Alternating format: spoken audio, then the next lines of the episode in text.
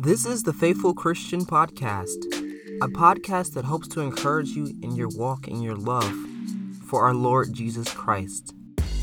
During this time that it seems very unpopular to stand for the truth, we hope to be your go to resource to encourage you to stand for what is true and right according to God's Word. Let's go on this journey together.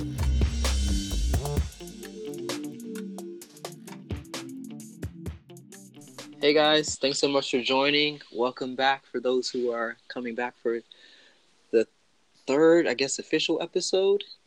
Today we have a very special guest. All of my guests are special because they're all my friends, more than likely. but this is a very special guest to me. This is um, my sophomore year roommate, Nate Bowen. Welcome, Nate. Thanks, brother. Glad Thanks to be for here. joining. Yeah, absolutely. It's an honor. So I always get nervous uh, around Nate when it comes to these type of topics because I look up to Nate spiritually. Uh, so I'm like, Nate, don't judge me. what? I'm just kidding. Um, no, I do look up to Nate spiritually. Um, he has been key in my growth, especially during sophomore year, through graduating from school. So I praise God for uh, his friendship and for the fellowship that we've been able to share, and that we remain close after college. So that's a blessing as well. Yeah, praise God, man. It's been a it's been a blessing to me as well. Honored. All right, so let's get right into it. Um, we're going to be talking about peace. Last week, I recorded with Easy um, Nice. on joy, um, and it was really good. So I'm hoping that this week will be just as good, if not better. So just to get us started, when I think of peace, often we think of the word shalom, or as we've learned from the Museum of the Bible, shalom. That's Uh, right.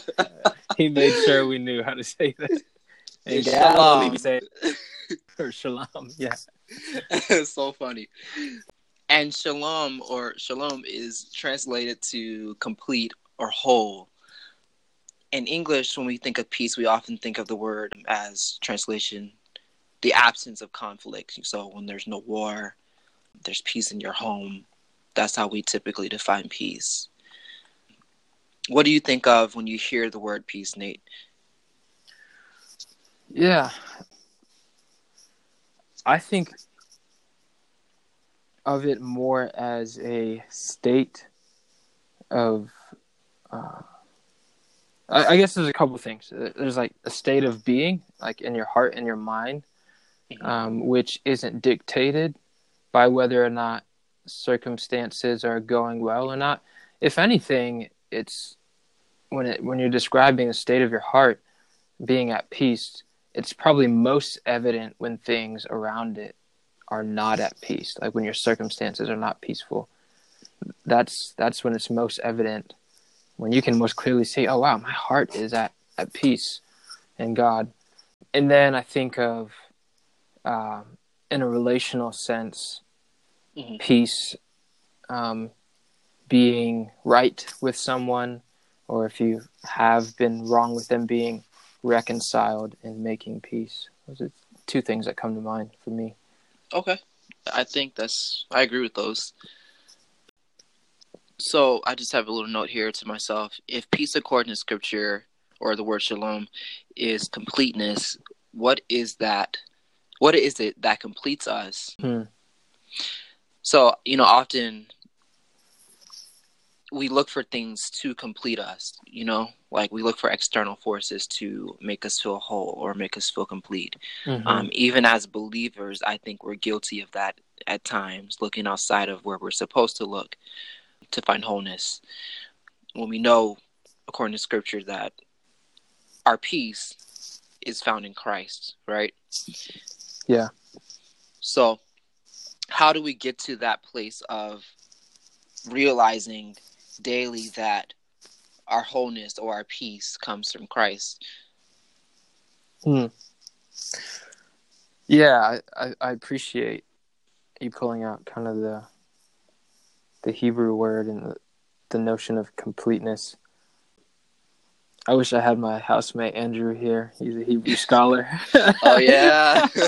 but um, uh, yeah, you know, I guess th- you know, our when we recognize that we're not at peace, it is this recognition of things are not right, things are not correct, something is missing, Mhm. and we're going to try to fill that that void with something that we think will bring us peace, serenity.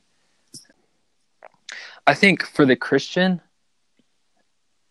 our peace was won for us, so it's it's given to us by means of Jesus Christ dying on the cross for our sins and resurrecting resurrecting from the dead to reconcile us to God. So like there's that reconciliation make by making peace with God for us Mhm. then he has also uh, through that channel is like giving giving us a way to receive this completeness which apart from god we we did not have Mhm. ever since adam fell you know there was that lack of completeness like immediately the curse like took peace away from the world and so Yeah. it's when i think about like how do we seek that well what's funny is even on the day that peace was taken from the world what did god give? He gave promises. He didn't just give you know the curses and the things that were going to be bad but he gave promises. And i think that is what for the christian is is central to our peace is knowing the promises of god and um, meditating on those. And one of the passages that i've been reading lately is psalm 111 and i think it's in verse 2 where it says like the works of the lord are great studied by all those who delight in them. You know all those who delight in the works of god study them. And i think mm. the result of that is peace.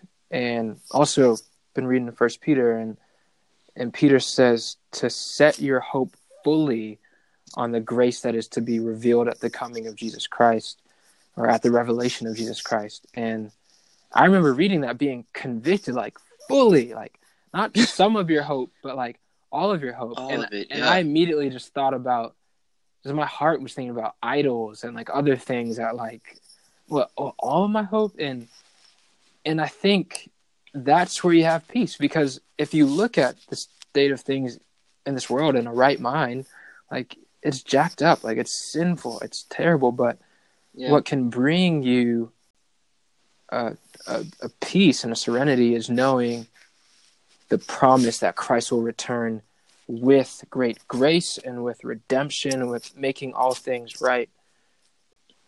It's like if you were in poverty, but you knew next week a million dollars was going to hit the bank.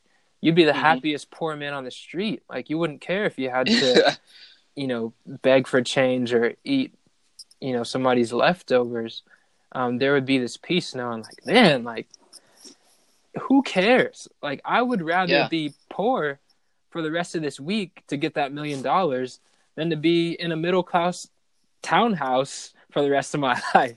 You know, Absolutely. so you'd be willing to endure that poverty for the sake of that. And I think that's the same for a Christian. It's the promises of God that brings us peace. The future promise of Jesus coming, but also the present promise of him like telling his disciples, Lo, I am with you even until the end of the age, or I will never leave you nor forsake you. Or John ten, no nobody is able to snatch you out of my hand. Um, Mhm. those those promises are present like and um, for me personally you know I, and not just me we all feel we have times where we don't feel that peace and it's just believing those promises i think that god uses as a way to pour grace into our hearts to experience Absolutely. that Absolutely. Another verse that I think of when I think of, you know, the peace of God, even the promises that he said in Isaiah, even, you keep him in perfect peace whose mind is stayed on you Amen. because he trusts in you. That's before Jesus was even here. mm-hmm. So, you know, those promises were even given to the Israelites before the Messiah was given. right And that is something that they had nothing but the Old Testament to look at. mm-hmm. So they didn't have the Messiah with them. They didn't have Christ like we have Christ, but yet they were still able to fully and confidently trust in God Mhm. for their for their peace. Now that we have the Messiah, who came and who died and who rose. You know, he didn't stay in the grave, he rose out of the grave. We now, how much more can we experience that peace and, you know, like they did? Yeah. Even greater, you know? So, Amen. That's just something that encourages me as well. And also another verse I think of in John 16 These things I have spoken to you, that in me you may have peace. In the world you will have tribulation, but be of good cheer. I have overcome the world. So we're not promised these lives that are going to be super easily and, you know, have no trouble. We are actually told that we will have trouble in the world, but we have cause to have peace Right. And to be cheerful because Christ has overcome the world already. Right. And because he has overcome, we too have overcome. Mm-hmm. So, yeah, those are great verses you shared, and they encourage me. Like I probably would have never thought about those. So perfect verses. Well, yeah, and what you just said reminded me, like John 16, where uh, a couple chapters before, Jesus tells the disciples, he's trying to get them ready for him to leave. And you would think Yeah. they, for them, this is the shalom, this is the completeness. The Messiah is here. yeah, And then he's trying to tell them, I'm about to leave. And they're, they're, they're just like, what? what? You know- What do you mean you're about to leave us? you know and and obviously we know like looking backwards and and jesus told them over and over like but like us they're hard of hearing like i'm gonna die and then i'm gonna rise again. And so he's trying to prepare them for his death. And um, i'm looking at john 14 27 and even looking back at 26 he's promising that he's gonna send the holy spirit. So he's he's with them for a little while. He's gonna send the helper the holy spirit whom the Father will send in his name, and he will teach you all things and bring to your remembrance all that I've said to you. You know, what's going to carry a disciple through the rest of their life as Jesus is no longer physically walking with them? It's to remember his presence and to remember all the things that he taught them, the principles of the kingdom, and the Spirit's going to be there to remind them of those things. And so the Spirit, Absolutely. through that, is like imparting peace. And then Jesus follows that up with, Peace I leave with you. So, yes, he is leaving the earth, but he says, Peace I leave with you. My peace I give to you. Not as the world gives, do I give to you. Let your hearts, let not your hearts be troubled, neither let them be afraid. And then he says, You heard me say to you, I'm going away and I will and I will come to you. So he's I'm gonna go away, but I'm gonna come I'm gonna come back. And in this time where I'm leaving, I'm leaving you with peace. And Amen. and it's an, a huge encouragement that as you know Christ leaves that tangible you know expression on the earth and and goes to heaven where his you know the earth is his footstool and all things are, are under him and we're awaiting his return Mhm. that he would send to us his spirit which is the spirit of christ applying that peace to our hearts which is what allows 11 12 men and more to die for the sake of the faith while still proclaiming with joy this good news I think that's the perfect transition to go into the next talk for um, this word peace that we're studying. Mm. So, of course, in our current context, we are living in America very comfortably, you know, and we are told that peace is, according to American standards, there are certain things that we would say are the definitions of peace. Hmm. So for the first one, I want to kind of go through each of them, and then we can go through what the actual peace of the Lord looks like. mm-hmm. The first one, we are often told as Americans that you know peace is lack of war or lack of conflict, and praise God, there are times we are blessed, you know, that we have not had a ton of conflict on our soil. Yet we are Mhm. always fighting someone else's war. I feel like as America or in, as America, Mm-hmm. we're always fighting in a war. Um, has not been here during our time, at least, Mm-hmm. and we're blessed by that. But I look at Christ, and I often see there's a call to conflict at times. there's a time when we will be engaging in war. And speaking of a spiritual matter, we're always fighting in a spiritual war. You know, there's always spiritual forces within. And something I've been learning at church recently, you know, we've been talking about spiritual warfare. Our three enemies that we have that we're fighting in a spiritual war are one, they're the flesh, hmm you know, the world and the devil.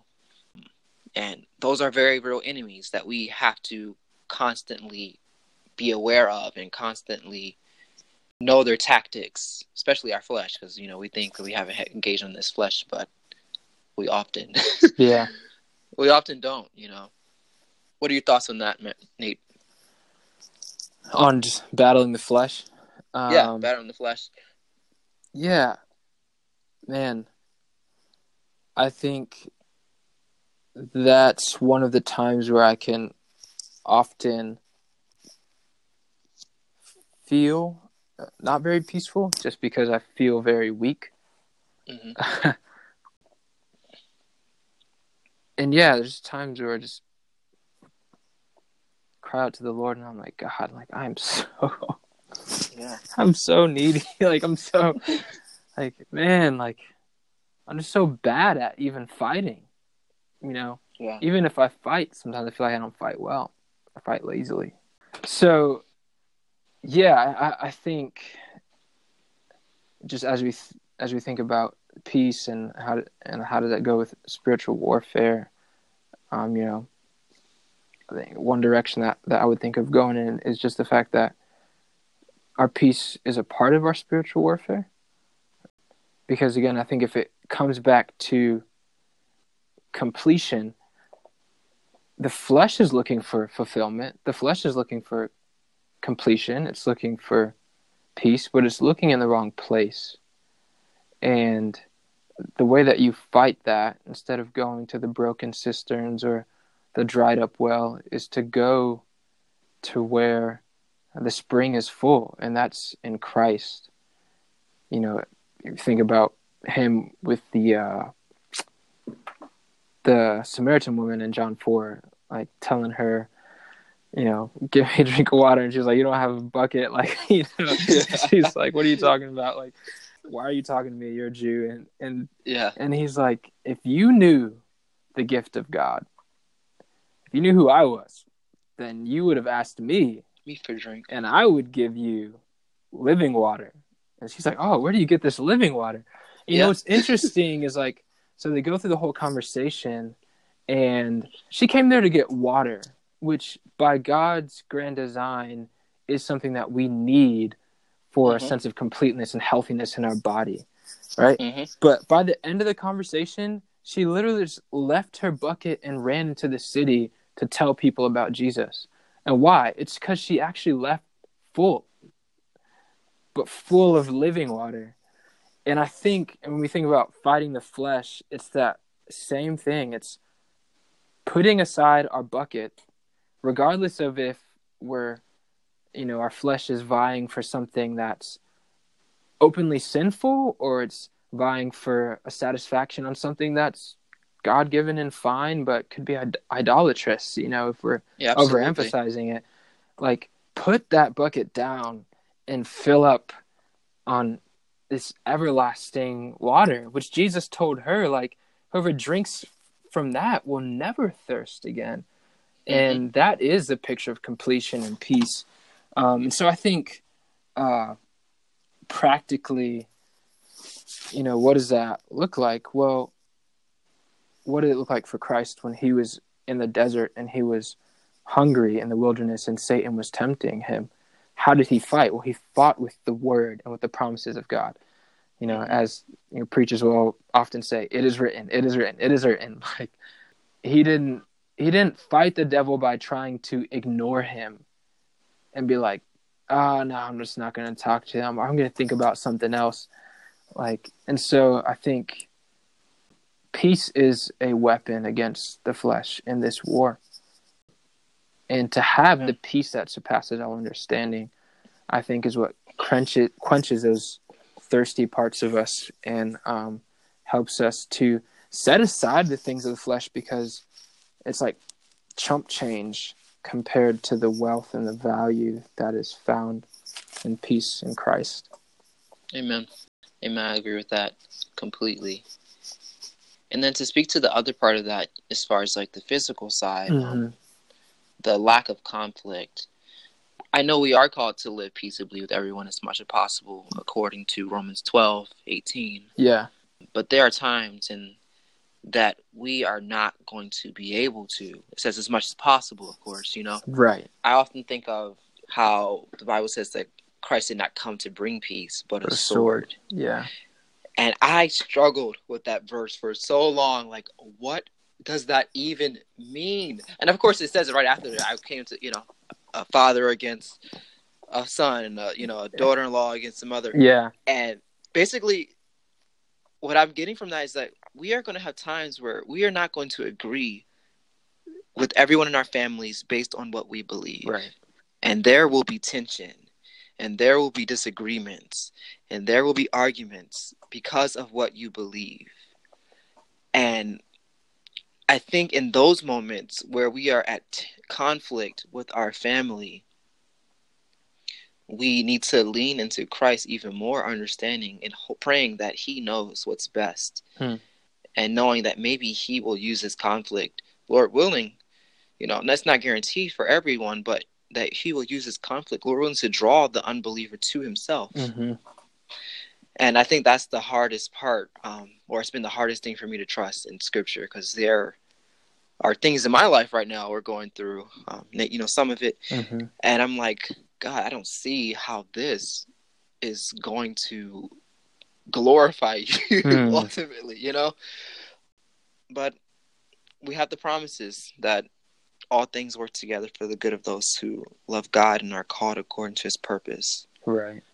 and that's something I've been clinging on to, even in the midst of conflict with those I love, or you know, with those who I grew up around. And so, Right. just to speak on the other half of that, you know, this, yeah, Yeah.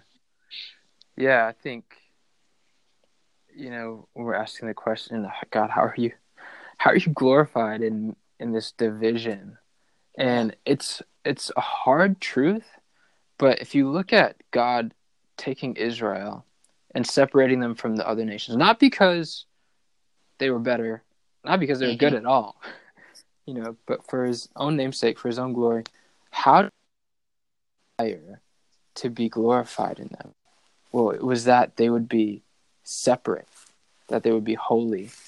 And uh, we've been going through a, we were talking about last week, like, what does it look like Mhm. to be separate? And in the situation um, where the Israelites are returning from exile in Babylon to now, God has given them the opportunity under the Persian king to rebuild the temple. And then these other people come who have been chilling in Israel while they were gone and are like, "Oh, let us help you. Let's help. Let us help you build the temple. We worship Yahweh too." And Mhm. as you know, being faithful to to God, they had to be like, "Nah, like no, you can't help us because you don't just worship Yahweh. Like you worship other gods." And that's Yeah. so interesting because you know we had discussion groups and one of the teams like asked me a very culturally relevant question that related to what that looks like today and like how the church is becoming like you know how does the church deal with the acceptance of certain sins and people wanting to be like oh i feel like i can worship god and live the way i want in this way and also be a mm-hmm. part of a member of the church who's involved in doing this that and the other and like and it's like well everybody's welcome to come and hear the gospel like preached and to, and to be a part of the worship service but you know this whole idea of like i'm just gonna like live in sin but then also be a part of the building up of the church. It's like no like Yeah. like the israelites we have to say no. Like our witness before god is at stake whenever we join hands with those who reject god with their lives. Um, wow, and ultimately, God is not glorified in that kind of unity because it's being unequally yoked. It's to mix light with darkness, to call evil good and good evil. And that is the false peace I think that the world is propagating. Right. And Wow. that's all, Yeah. all over, right? Just like I remember being in high school and the whole like tolerance thing is getting big tolerance, tolerance, tolerance. Uh, And thinking, like, Yo, I get tolerance. I think that's a helpful word, but I feel like we're not using it right. If your neighbor has a noisy dog and it's annoying you, tolerance isn't saying, I love that your dog barks at 5 a.m. and wakes me up. tolerance is saying, you know, it annoys me, but I love Jim and Carrie and Fido. And you know what? I'll press past it, even though it bothers me. And so, like, when do we redefine tolerance to mean, like, I'm cool with it? Like, I love it. It's great, you know? yeah. and I think that's that's what the world is trying to press, and you know, it reminds me First Thessalonians chapter five, where Paul is is warning them, you are fully aware that the day of the Lord will come like a thief in the night. Mhm. When it will come, while people are saying there is peace and security, then Yes. sudden destruction will come upon them as labor pains come upon a pregnant woman and they will not escape. But you are not in Mm. darkness, brothers, for that day will that day to surprise you like a thief. And then he says he talks about how the children of light and they're not of the night, but then he says, So then let us not sleep as others do, but let us keep awake and be sober. And you know, you might Mhm. think, what's the most restful, peaceful state you can be in? Sleep. And yet that is a false rest yeah. um, because the world is sleeping on the truth. So yeah, what's interesting is, you know, as the world is drunk on this false peace and security, we're meant to be sober minded, waiting for a Mhm. true peace, wait, waiting for the full completion when Christ comes. And obviously, that's going to put us at opposite ends to where, you know, the world is, and that's not yeah. us trying to just like you know be annoying or like just trying to get in their face but Yeah. it's just the reality of if you are seeking Christ and the world is seeking the things of the flesh then there is automatically tension. And it's good that there is not peace there because that is a reflection of God's character. He is not at peace with sin. He's not cool with it. He's not chilling around it. He has a deep disdain and hatred for it. And so what's interesting though is that God also has a great love and mercy towards sinners. And so even in our families and our closest friendships, we'll be called to reflect God in a deep disdain and hatred for sin and a great love and mercy toward humans. And that the people that we love, we will still seek to love them with an unconditional love, but we will not, you know, obey our parents if they tell us to to sin. We will not be compli- Yeah, yeah. complicit with our siblings if they're like, "This is the lifestyle I want to live," and I think it's good, you know. Um, Yeah. And that's where this kind of love and true peace meets this kind of fake acceptance and fake peace, and they just kind of butt heads against each other.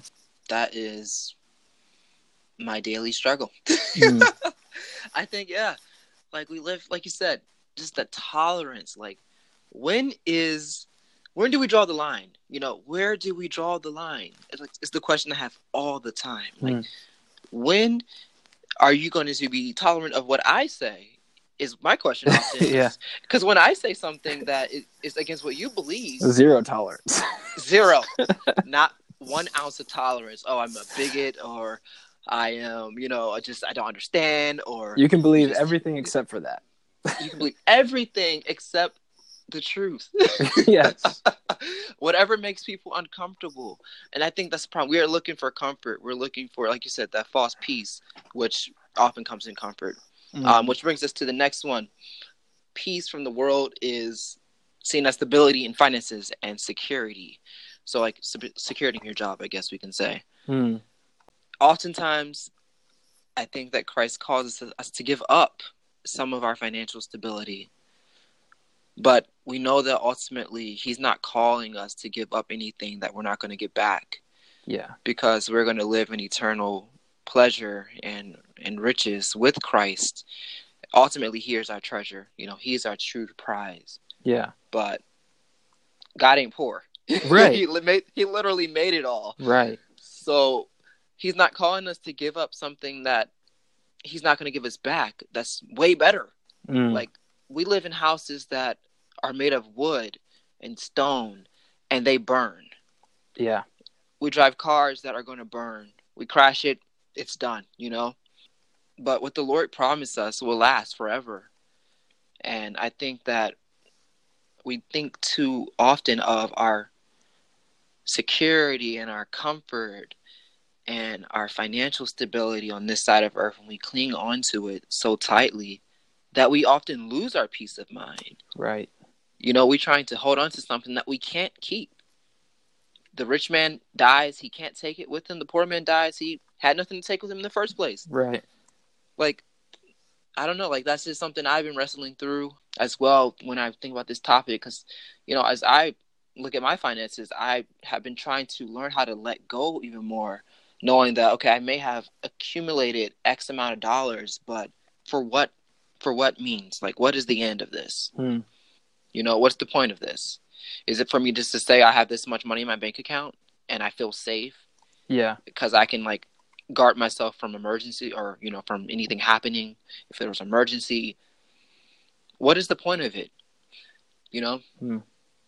when I'm ultimately not living to be secure on this earth. I don't want my treasure to be on this earth. I want my treasure to be in heaven with Christ. Right. So, yeah, That's right. Where where moth and rust do not destroy. exactly.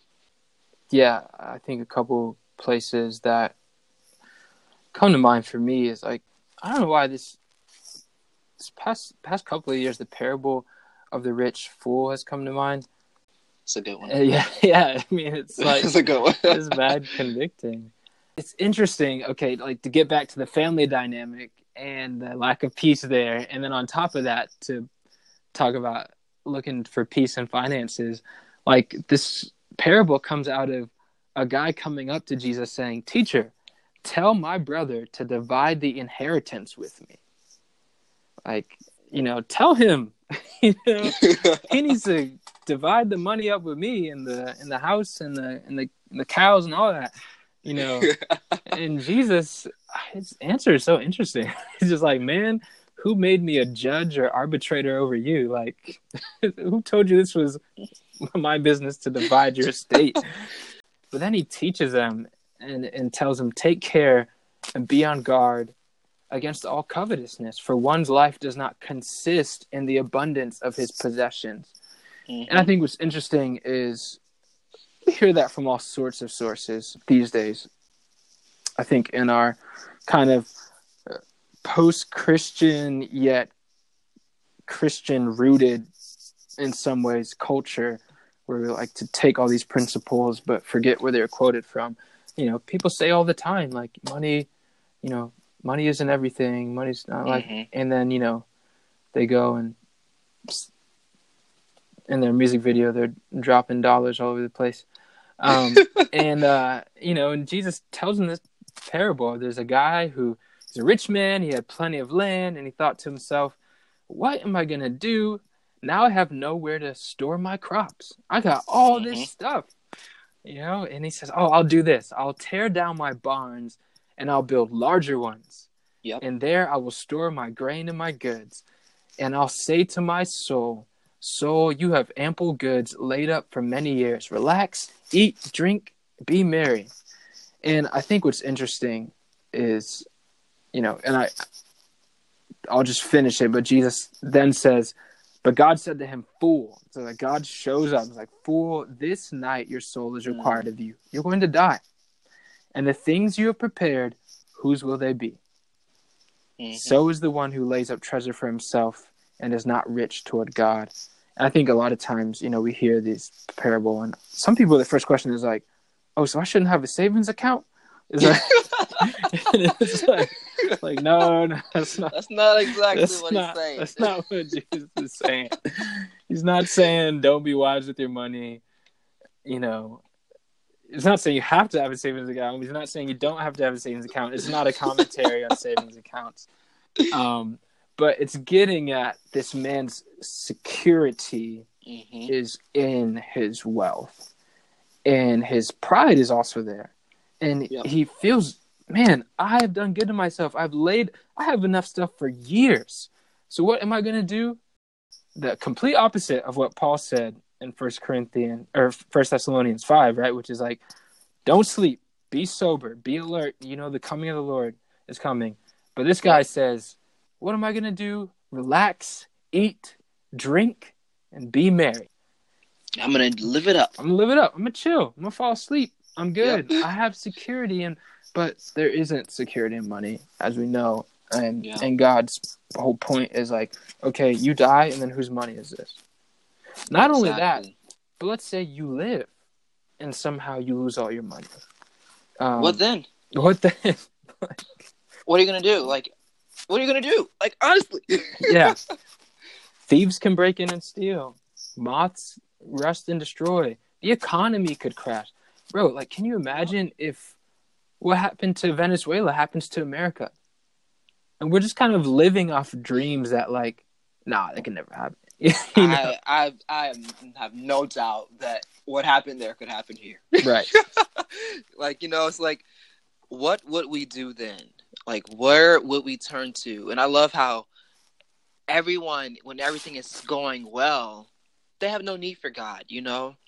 Yeah. But the very instant something tragic happens, where does everyone either point their finger to in anger or they cry out to? right. They cry out to heaven, to God. Mm-hmm. And I know this is kind of a weird reference, but I like to reference to Andy Mineo, Andy Mineo, Mineo's, uh, Andy Mineo's song. Sorry, Andy. Um, um, where it says in the verse or in the song, "You can't be angry with someone who does not exist." yeah. And I'm like, wow, that's so true. Like, why are we angry with someone if we don't think this individual exists? Right. Like, he clearly exists. We all know. We all have. We all have the general revelation of God. We all are given, you know, that gift of God. Mm-hmm. So it's whether we choose to acknowledge Him or not. Like, I don't know where I'm getting with that point, but Yeah. yeah, I just find it funny that people that people want to blame God when things go bad, or they want to cry out to God when things are bad, but yet when things are going so well, there's no need for Him, or we like to, you know, we like to basically act like He doesn't exist. Yeah. And and I think it's because they they're thinking of God as the thief who took their peace. Mm. Whereas if God was your peace, no thief could take that. Yeah, You know? absolutely. And what's you know a second you know passage that comes to mind for me is the parable of the rich young ruler comes to Jesus and you know he walks away disappointed because Jesus basically tells him, okay, like you say you followed all the commandments. If you want to be perfect, go sell your possessions, give them to the poor, and you will have treasure in heaven.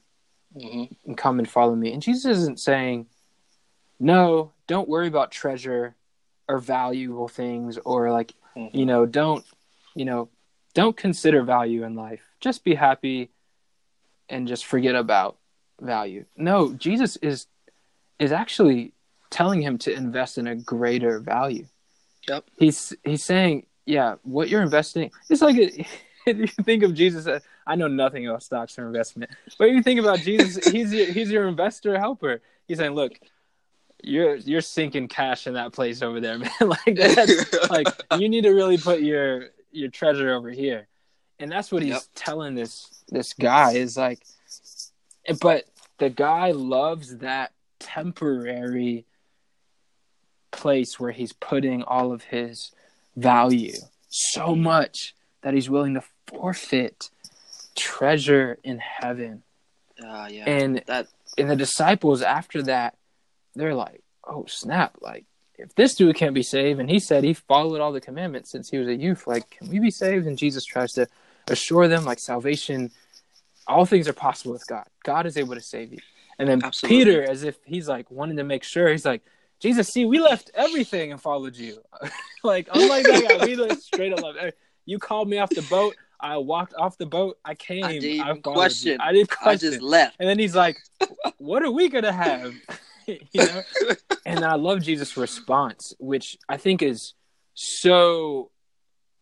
Um, it's so radical when we think of the sense of that we're trying to guard against ridiculous, unhealthy, dangerous things like the prosperity gospel.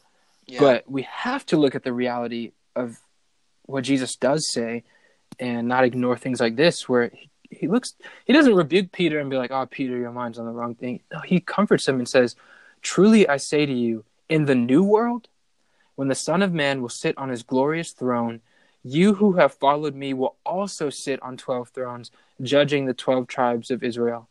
And everyone who has left houses or brothers Mhm. or sisters or father or mother or children or lands for my name's sake will receive a hundredfold and will inherit eternal life. But many who are first will be last, and the last first. And so Jesus is telling them, whatever you're leaving in this world, you're going to receive a hundredfold. And we we don't want to get uh, the listeners, if they're not believers, to get it twisted and be like, "Oh, I get it. Like you're you're giving up your house in this life because you're about to get a hundred houses in heaven. That's what you." It was like, no, Nah. it's, you know, it's not. It's not that simple. I mean, in a sense, sure, like that, it is the case that we will be blessed with abundantly more in in family and housing and, and like all the things that we're leaving behind. But it's Yeah. not because we're we're gonna get like a MTV Cribs in heaven. It's ultimately because that's when all things are gonna be right yeah. um, because you know, and Jesus is saying here, you'll receive a hundredfold of those things and will inherit eternal life. Well, that's the key. What is eternal life? John 17, Jesus says to the Father, It is to know you in Jesus To Christ, whom you have sent. And Amen. so the greatest treasure is to know God and to live with Him. And a part of that is inheriting the earth. Amen. And the Bible says, you know, he who did not spare his own son, will he not also give us all things? So it's not about like the oh oh I get it, like we're gonna play God to try to get more stuff. no, Bro, yeah. like the house the a hundredfold on the houses or a cattle on a thousand hill, that's like a keychain compared to the wealth of eternal life with God. So yeah, we're getting all that stuff, but like, you know, it's a drop in a bucket compared to the true wealth that we're gaining through knowing Christ. Absolutely. I like to add to that for those who may not be believers and may not understand that.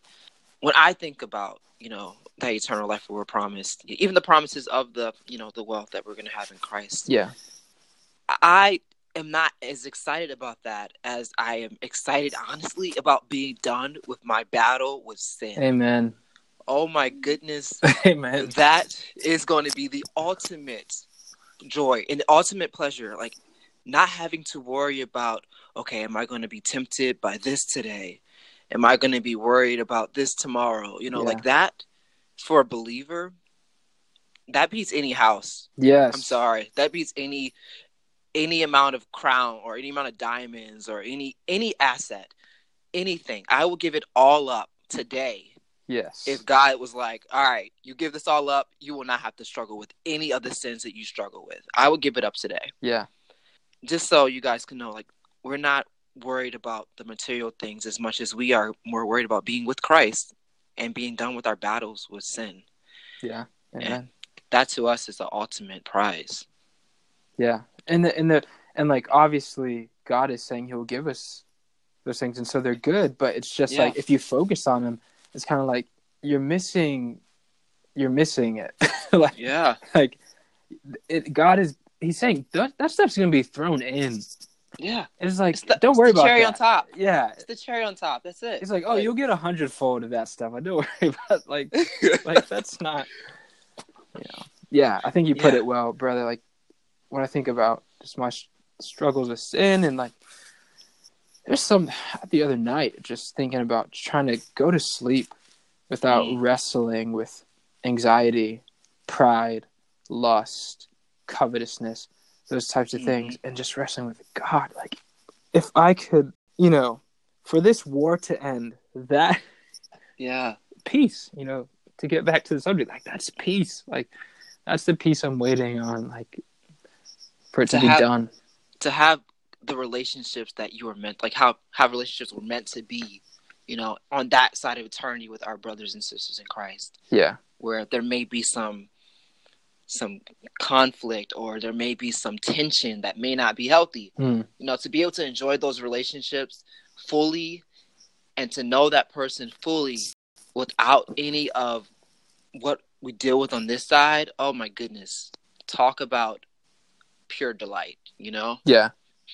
That's something I really look forward to. Amen. But I think we should wrap up here shortly. So, Nate, I want to ask you um, just kind of one more question. I'm going to pose it to myself as well. hmm How has the Lord provided peace for you in a tangible way um, recently?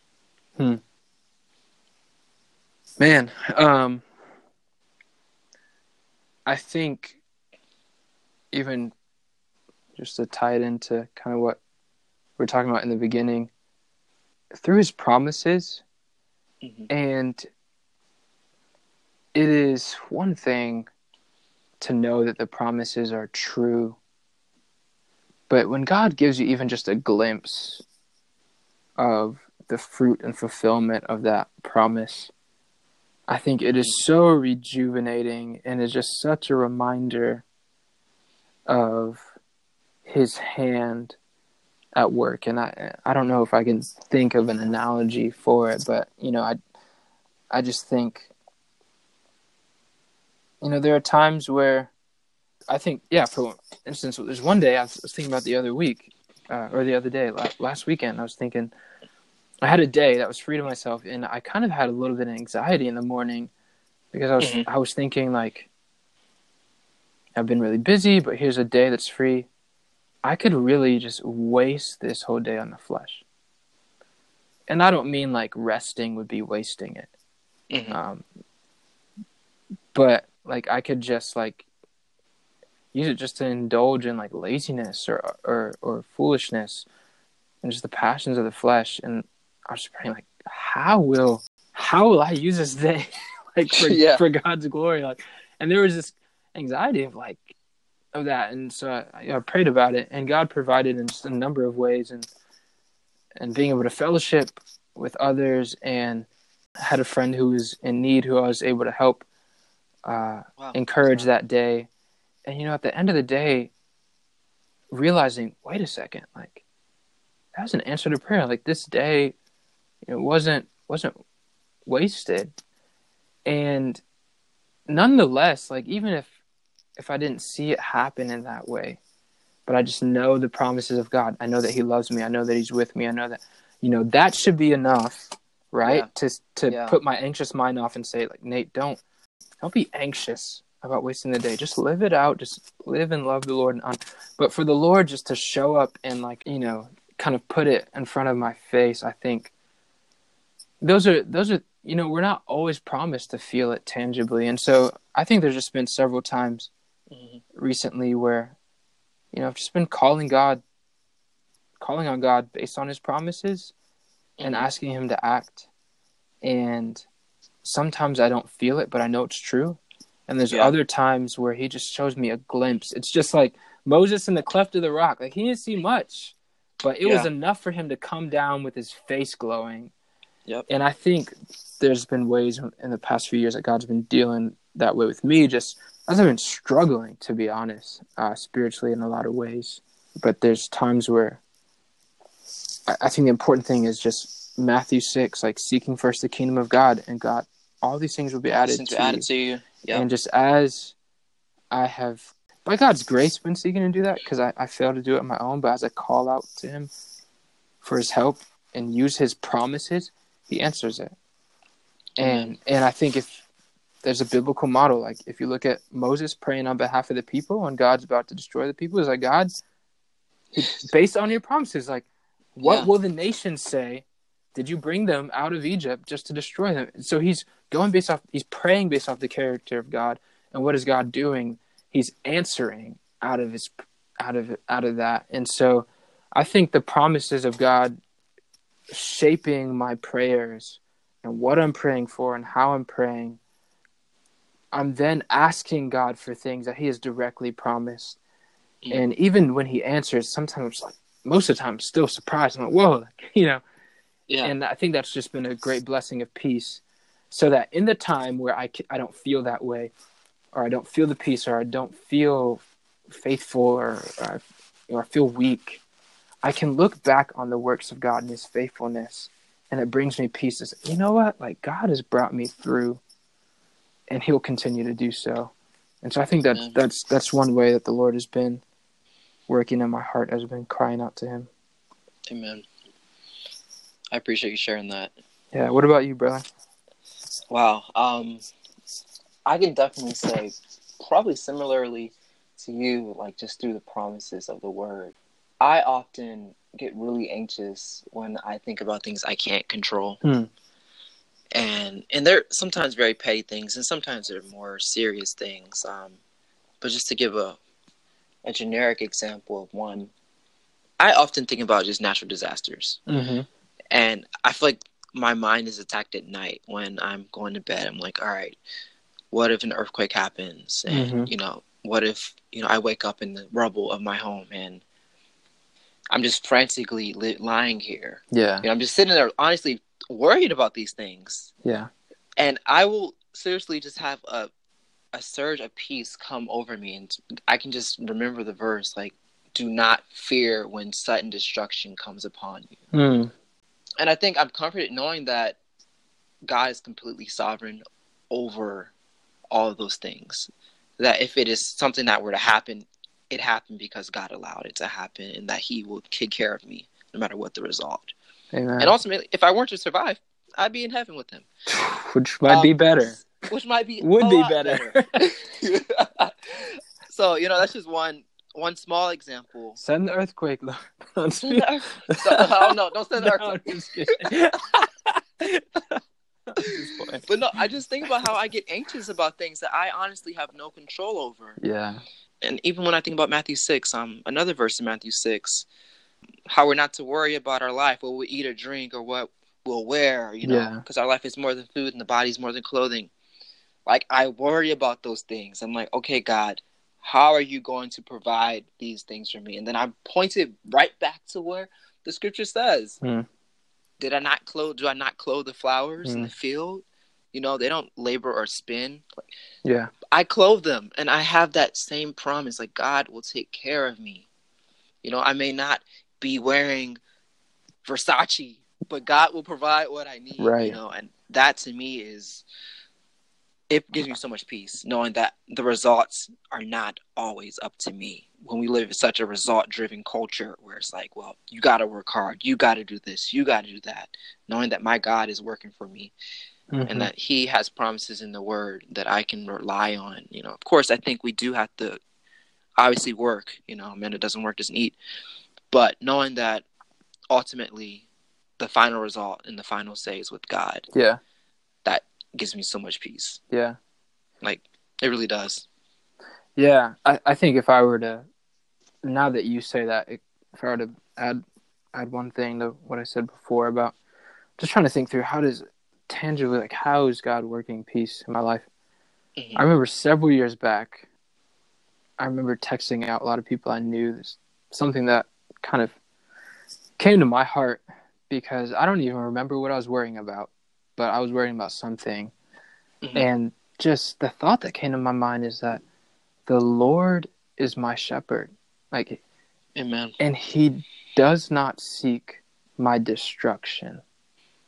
hmm and I think as Christians who we know God is out to destroy our idols, right? Yeah. And we know that God is going to refine us and refining happens through fire and like we have all these metaphors of things that are difficult and mm-hmm. in which like God is loving us and making us beautiful. Discipline as a father disciplines his son, you know, and there's sometimes I think where we may begin to confuse God tearing down our idols with God that tearing Ooh. down us.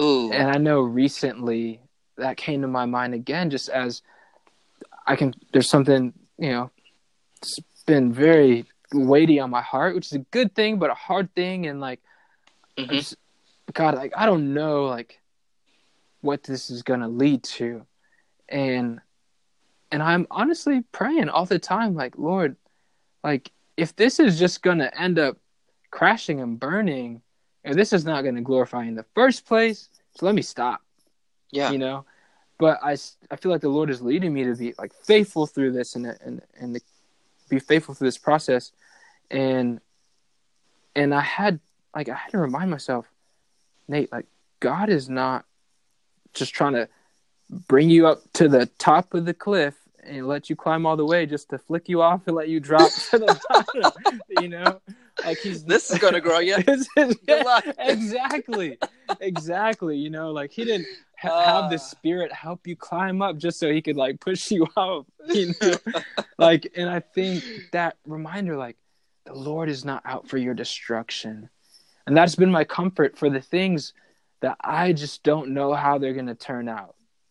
And you know who knows for somebody that might be like a job interview and they've been going through the whole process and like they're wondering lord how's it going to turn out?